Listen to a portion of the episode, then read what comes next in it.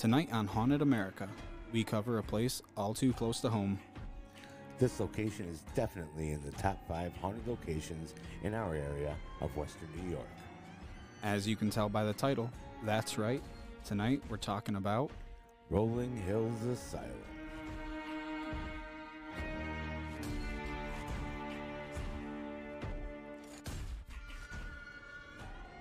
Before we get into today's episode, if you'd like to share one of your personal haunted stories with us, email us at hauntedamericapodcast at gmail.com. And furthermore, if you know of any haunted location along the East Coast you'd like us to check out, let us know at that same email, hauntedamericapodcast at gmail.com. Jess has a lifetime of experience in the paranormal field, and myself being a medium, we are able to give more insight as to the hauntings of these locations. And if you'd like to get even more content, subscribe to our podcast on your favorite podcasting networks to get more of your favorite content, such as investigation recaps, your ghost stories, and on some episodes, we even dive into UFO and conspiracy talk. Now, let's get into the episode.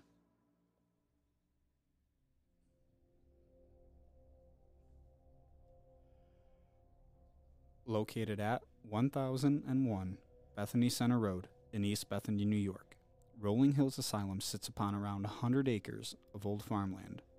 And when you pull up to the front, you definitely don't feel like you're out in farm country. The haunted and eerie feeling is all too present immediately upon arrival.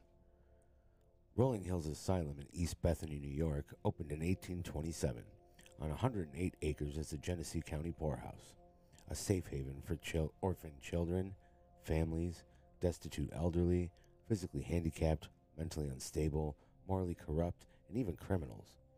These institutions were situated on the grounds of a poor farm on which able bodied residents were required to work.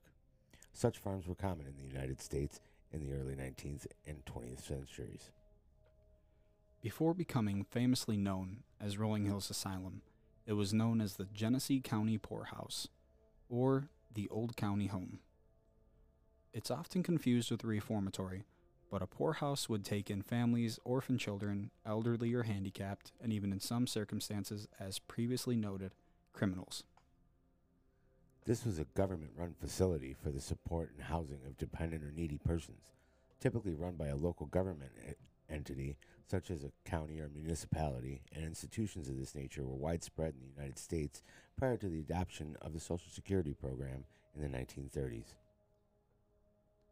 In 1828, Genesee County constructed a stone building attached to the poorhouse for the confinement of lunatics and a repository for paupers committed for misconduct. The insane were also housed at the county home until 1887, when the Board of Supervisors agreed to send persons suffering with acute insanity elsewhere in the state.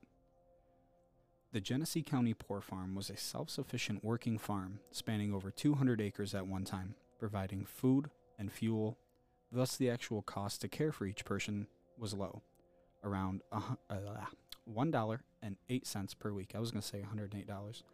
Um, but that was back in 1871. And if my math is correct, and it probably isn't, that would be around $300 per person per day today. Residents were referred to as inmates, no matter why they were housed there, and those physically able bodied would work the farm, and many actually built and made wares to sell and help offset some of the living expenses. The raising of Holsteins, pigs, draft horses, chickens, and ducks, raising vegetable and fruit crops, canning jams, jellies, meats were all part of the chores. There was a bakery and even a wood shop where coffins were made, and the coffins were sold for use to local mortuaries. The county would bury those who had no family on record. Rolling Hills records do indicate that there was once a cemetery on site. However, at this time, it's about non existent. So it seems that the cemetery for the county poorhouse has faded away as the stones crumbled, the grass grew back, and the forest has been replanted. All this because no one was eventually around to care for those who had so long ago been forgotten and buried on site. In 1938, the Genesee County Infirmary was added to the property. Come 1960s, the property became the Genesee County Nursing Home. However, in 1974, due to a plethora of reasons such as lack of water and wheelchair ramps pitched to open stairwells, shut its doors for the last time as a county facility, and the property sat empty for over 10 years. And now it's time to get into what probably brought most of you here the hauntings. There is no doubt that this place is haunted. Haunted North America once rated Rolling Hills Asylum as the second most haunted in all of the United States, with over 1,700 recorded deaths, and who knows how many others that have not been recorded. Rolling Hills truly lives up to the hype. One of the locations in the asylum known for catching the voices of the dead is Hattie's room. As you could have guessed, Hattie's voice is the most common of voices caught in this area. But there's another, maybe more notable room in the asylum, and that is the room of a former patient named Roy. Roy Krause is a seven foot tall shadow man and everybody's favorite apparition at Rolling Hills. Roy probably had gigantism caused by a tumor in the pituitary glands, which mess with the hormones that cause growth. He lived out his life here and died in 1942, almost seven and a half feet tall and at the age of 52. It's not uncommon for people with this diagnosis to pass away at a relatively early age. Now, Jess has actually been here before, and this location is definitely on our summer investigation radar. But when we get there, I know the first place I'm personally running to to sit down and investigate is what's known simply as the Shadow Hallway. The hallway is located on the second floor in the east wing, and it's commonly also referred to as the Old Men's Corridor. Many investigators have reported seeing shadow figures move up and down and across the hall from door to door. Not only do people see shadows, but every now and then an investigator will say they saw a full body, clear apparition. And that's right, these spirits have the kind of energy it takes to present themselves like they are still alive, full color, full faces. I'm just honestly excited to get the chance to catch that on camera. For me, the psych ward and morgue are probably the most interesting. As soon as you walk down to the basement and enter the psych ward in solitary confinement, you can see the iron brackets hung on the walls in the small, dark rooms which once held some of these people. This area had a lot of residual energy. Spirits still living out, being locked up and mistreated. Imagine being down there at 3 a.m. and it being dead quiet and you hear someone scream a few rooms down. And the morgue should be self explanatory. The actual dead, once laid in the huge, in the walk in refrigerators the final spot for these people before being buried. Finally, the last spot we can't wait to really investigate isn't even inside the actual walls of the asylum.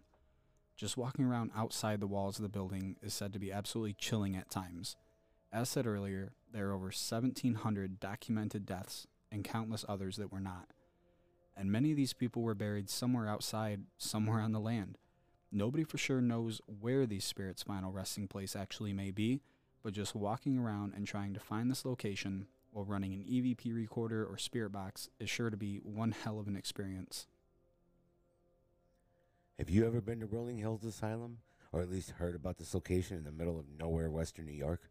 If you feel like checking it out, look below to find the link to their website. They host plenty of ghost hunts and tours throughout the year. I think it's time to question Jess here about some of what he remembers of his last investigation at Rolling Hills.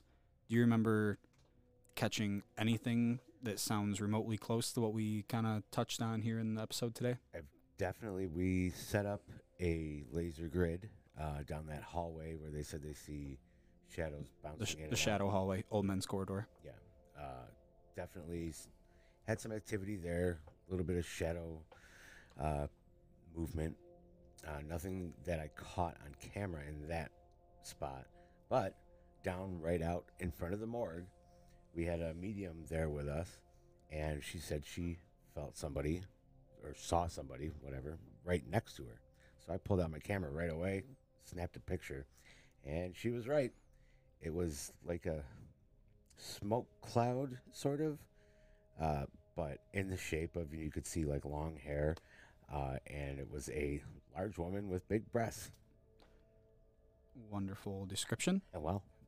But the the um, medium that was with his crew at the time, very reputable, and oh, anything yeah. she says, just believe it. She's a real thing. deal. anything else? You, you were uh, were you guys allowed to walk around outside at your time there, or is it just strictly inside? I don't remember being taken outside there. We were never outside. It was they would you'd come in and they'd give you a tour of the place and then bring you back down to where you all met inside the the front office. And then here you go. Go ahead. You have free reign to go. So I mean, yeah, I'm sure we could have gone outside, but we were so uh, taken with things that were going on inside. And uh, this, you know, this was how long ago you were there? God, this was about uh, ten years ago. Yeah. So, um, you know, But let's save the rest for when we visit Rolling Hills together here in a few months. Stay tuned for our own investigation and recap so we can help prove why Rolling Hills is a big part of Haunted America.